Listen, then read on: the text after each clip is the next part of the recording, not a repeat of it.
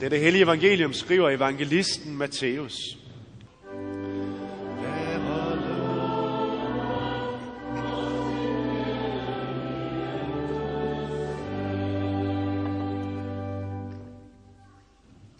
Jesus sagde, derfor, se, jeg sender profeter og vise og skriftkloge til jer. Nogle af dem vil I slå ihjel og korsfeste. Andre vil I piske i jeres synagoger og forfølge fra by til by. For over jer må alt det retfærdige blod komme, der er udgydt på jorden, lige fra den retfærdige Abels blod til blodet af Zacharias, Barakias' søn, som I dræbte mellem templet og alderet.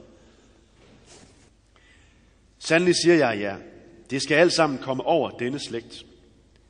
Jerusalem, Jerusalem, du som slår profeterne ihjel og stener dem, der er sendt til dig. Hvor ofte vil jeg ikke samle dine børn, som en høne samler sine kyllinger under vingerne, men I ville ikke.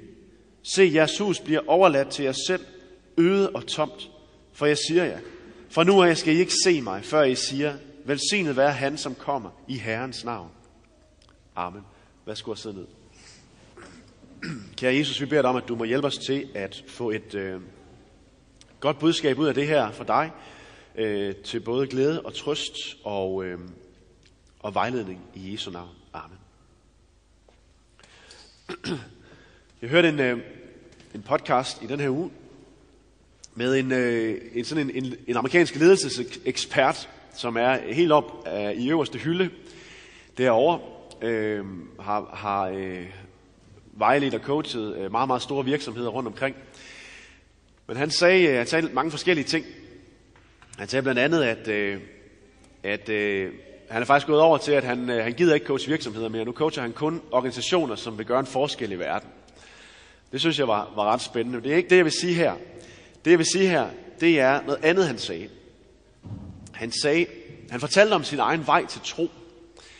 Hvor kommet til tro på Jesus og øh, hvordan det havde forvandlet hele hans syn på både sit eget liv, på succes, og igen på, hvad han var her for. Og der hænger det jo sammen, det der med den der vending fra at coache de størst mulige virksomheder, til ligesom at begynde at sige, mm, måske er det ikke det, som bringer mest værdi til mit liv og til den her verden.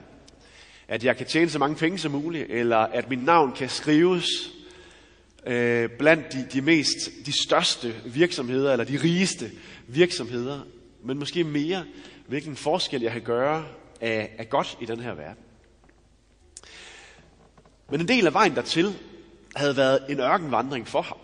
For det havde egentlig startet med, at han midt i al den succes, han havde, han har solgt millioner af bøger, og han igen coachede de største virksomheder, mærker, at det han hele tiden har længtes efter, det der hele tiden har drevet ham, den her øh, længsel efter dyb mening, efter lykke, efter øh, den her sådan øh, selvtilfredsstillelse eller sådan. At selv der, hvor han jo levede sin drømme fuldt ud, så var det der ikke. Det han havde længtes efter. Der var ikke noget.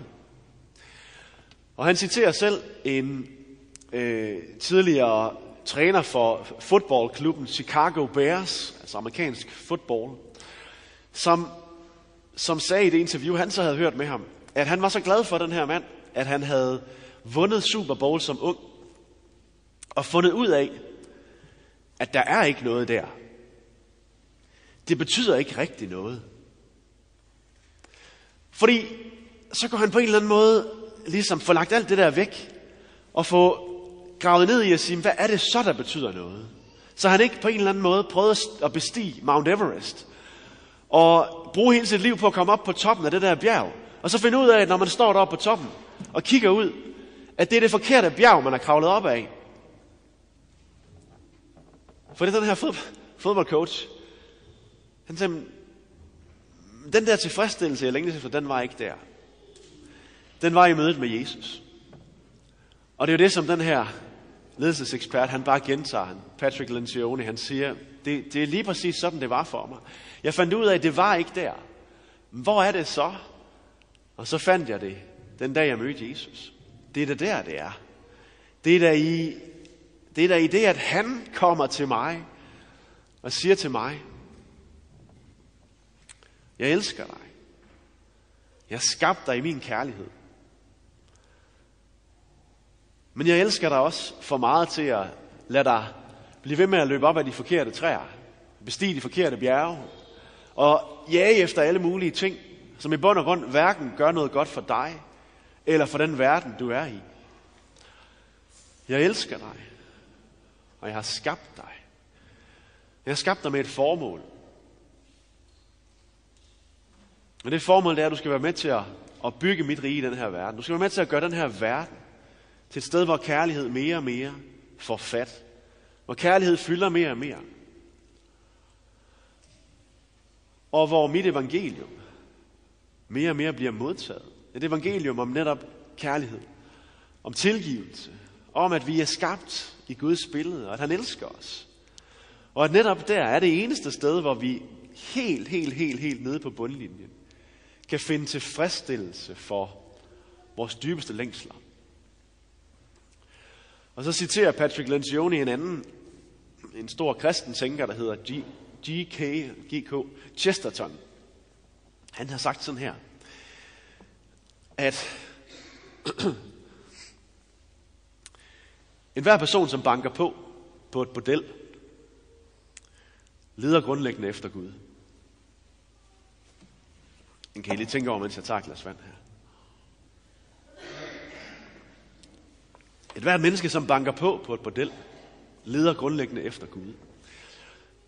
Det er de jer, som kommer her søndag efter søndag, jo hørt mig tale om på mange forskellige måder, ikke lige med de ord. Men det her med, at vi søger i alle mulige ting for at få opfyldt den her længsel, som vi alle sammen bærer på. Vi søger i penge, i sex, i magt og i alle mulige afskygninger af de forskellige tre. Fordi vi tror, at, at det vil gøre os glade. Og på den måde bliver det til vores Gud. Vi kommer til at gøre de her forskellige ting til den Gud, vi sætter op over alt andet. Som vi regner med, at når vi, når vi dog griber om den Gud fuldt ud, så vil vi finde dyb lykke, dyb tilfredsstillelse. Den her længsel, den vil blive mødt helt og fuldt. Og pointen er, at det er det samme, der sker med den her person, der står og banker der, og på en eller anden måde søger sin glæde i seksuel tilfredsstillelse. Det, som vi bare alle godt ved lige med det billede, det er, at han finder ikke Gud der. Og han finder heller ikke Gud i den der seksuelle tilfredsstillelse overhovedet. Men det er Gud, han længes efter. Det er den der forening mellem Gud og mennesker, som jo parforhold, ægteskab, seksualitet, grundlæggende er en afskygning af. Den er et, hvad kan man sige, et, et, et billede på det, og noget Gud har givet os til at, og på en eller anden måde at, at gøre det større endnu, udfolde det, så at, øh, så at vi på en eller anden måde i hinanden kan møde et glimt af, hvem Gud er. Vi længes, igen, jeg har nævnt det før, den dybeste længsel, jeg kan huske fra mig selv, det er, det er længselen efter at blive forenet med et andet menneske i kærlighed. Det er længselen efter en kæreste, end øh, at blive gift og så videre. Altså det der. Og det tror jeg simpelthen er en grundlæggende længsel efter den forening, som vi ultimativt skal møde i opstandelsen, når vi møder Gud helt og fuldt, bliver et med ham. Det samme gør sig gældende i vores søgen efter succes, efter magt, efter status. De af jer, der måske bor nede på Strandvejen, ude i Bredballe, hvis der er nogen af jer, der gør det, kan måske genkende, at vejen dertil var spændende, og man var fyldt af et eller andet drive, fordi man, man tænkte, når jeg kommer derned og bo, så kommer der simpelthen til at ske et eller andet. Der kommer til at ske et eller andet fantastisk med den her længsel. Og det kan jo godt være, at det er fantastisk at bo dernede. Jeg har aldrig prøvet det. Men jeg kan forestille mig, at det er et dejligt sted at bo. Og det kan man kun glæde sig over. Men du kan sikkert også godt genkende, at, at det, det tilfredsstillede det ikke helt og fuldt. Vel? Eller længsel efter rigdom. Ikke? Jamen, jeg fik mange millioner ind på min bankkonto. Hvad ved jeg? Ja, det er jo, det er jo selvfølgelig godt. Det er jo noget, som giver os en masse muligheder. Men det er alligevel ikke det, som vi grundlæggende allermest længes efter. Så det bliver lidt som Patrick Lencioni han siger. Det var ikke der. Der var mange andre gode ting der. Men det var ikke det, der var der.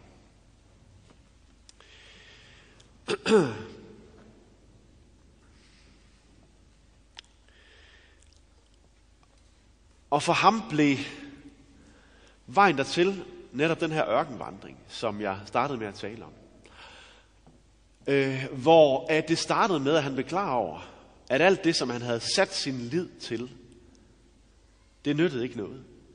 Og på den måde, så blev hans liv fyldt af en eller anden form for tomhed. En eller anden form for øh, magtesløshed. Ikke? Øh, et mørke, som, som for ham, når han så står og kigger tilbage på det, at han var nødt til at føle, han var nødt til at blive taget igennem, for at kunne finde det, som, som var det, nemlig finde hen til Jesus. Og så kommer vi til der, hvor vi også er i dag, ikke? at vi har lige været i, i stallen, i varmen, i lyset, sammen med dyrene, sammen med hyrderne, sammen med englene, sammen med stjernen.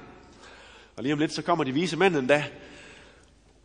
Men ret kort efter, så må Maria flygte, og Josef og Jesus, til Ægypten, fordi at Herodes, han kommer med hele sin hær, og vil slå alle drengebørn ihjel i Bethlehem. Hvad er det for noget? Hvad er det for en ond verden?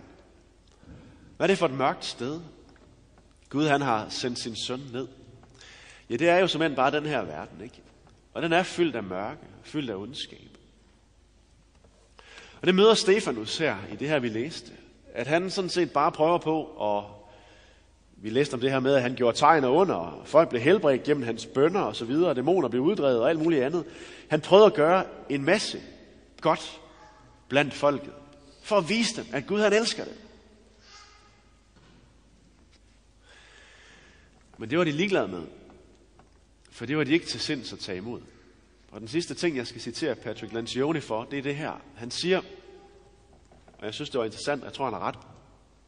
Han siger, at enhver kirke er nødt til at gøre sig klart, at, at vores øh, det, det bliver for stærkt et udtryk, jeg skal lige prøve at oversætte det, han siger, at vi er i fjendeland. Det er ikke sådan, han siger det. Øh, det var ikke så stærkt et udtryk, brugte han ikke. Han sagde, vi er i hostile ground. Og det er på en eller anden måde, at Jesu budskab er aldrig fuldt ud velkomment. Det vi kommer med som kirke, vil aldrig være fuldt ud velkomment i vores verden. Ikke engang her i Danmark, hvor vi til dels kan tale om, at vi er et kristent land, i hvert fald med en lang kristen historie. Men vores budskab er til dels velkomment, til dels uvelkomment, også her. Jeg tvivler på, at nogen af os bliver stenet for vores tro på Jesus.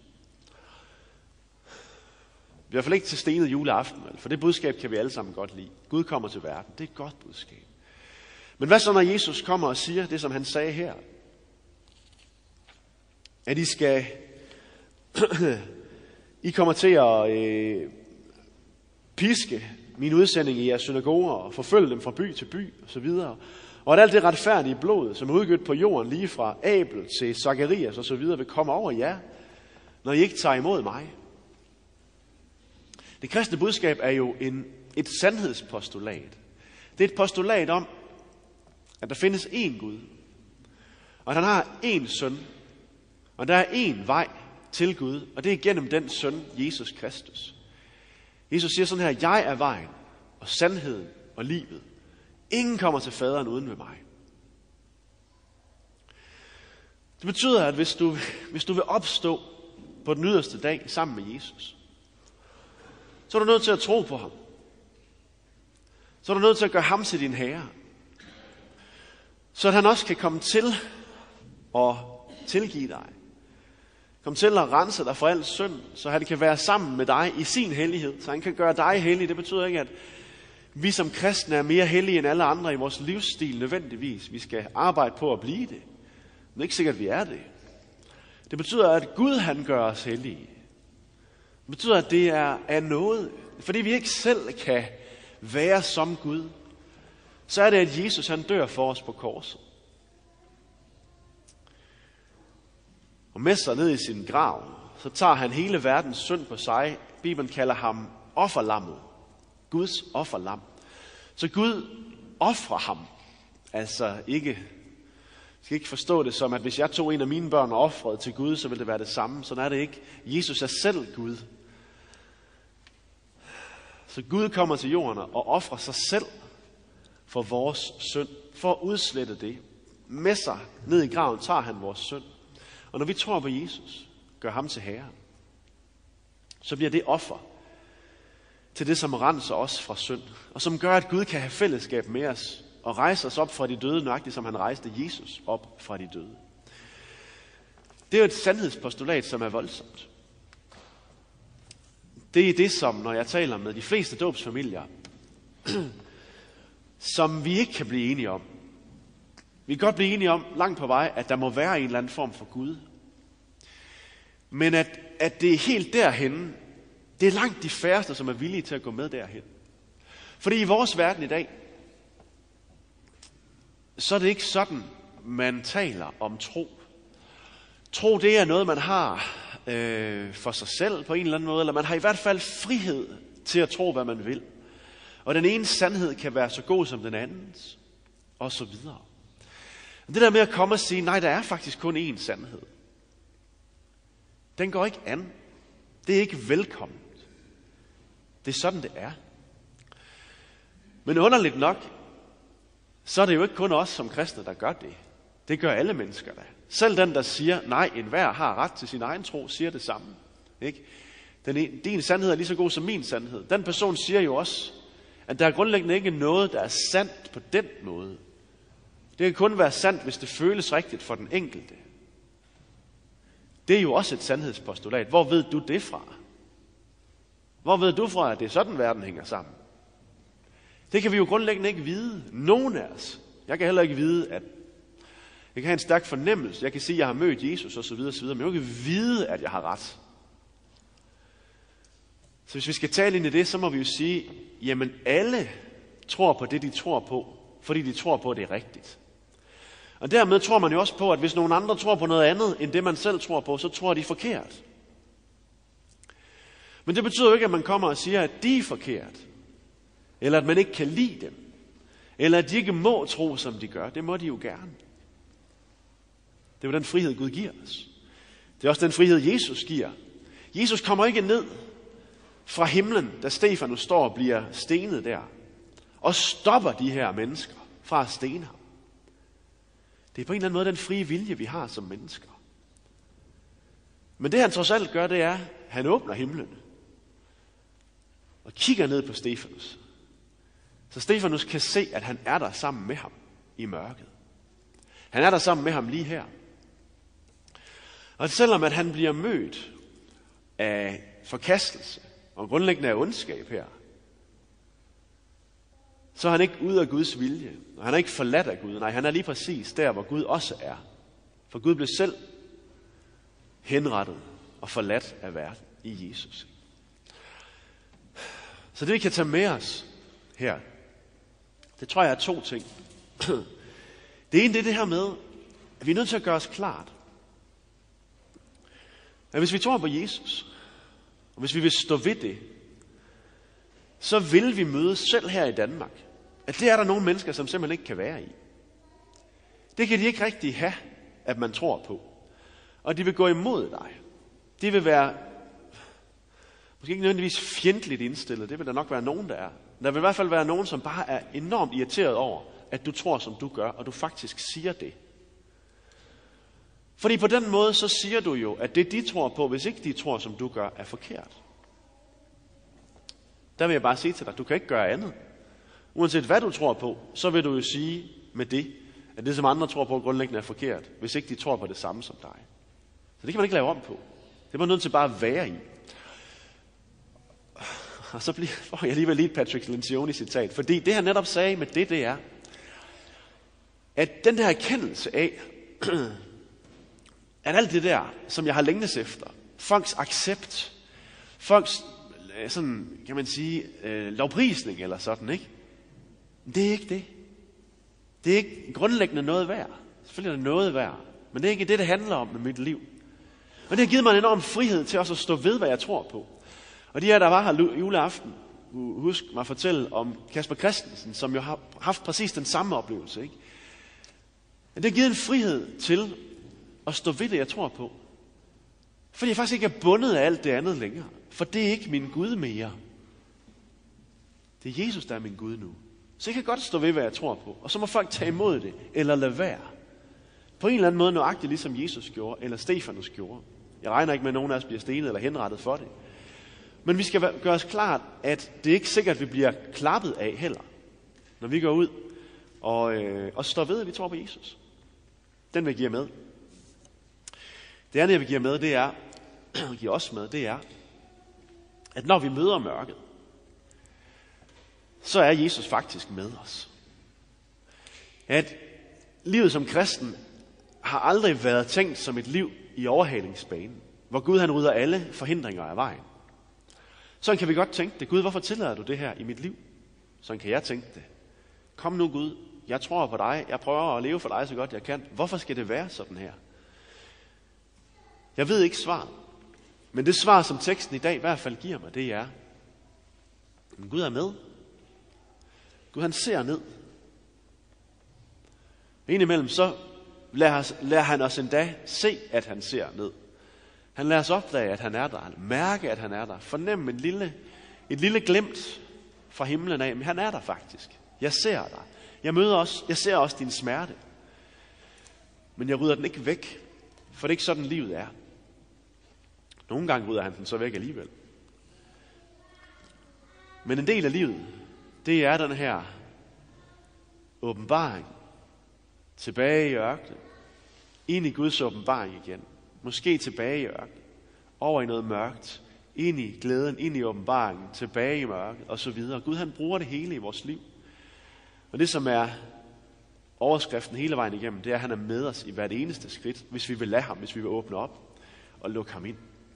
Så det var de to ting, som jeg vil give med fra Stefanus fortælling og Jesus' ord i dag. Ære være faderen, sønnen og helligånden, som i begyndelsen, så nu og altid og i al evighed. Amen.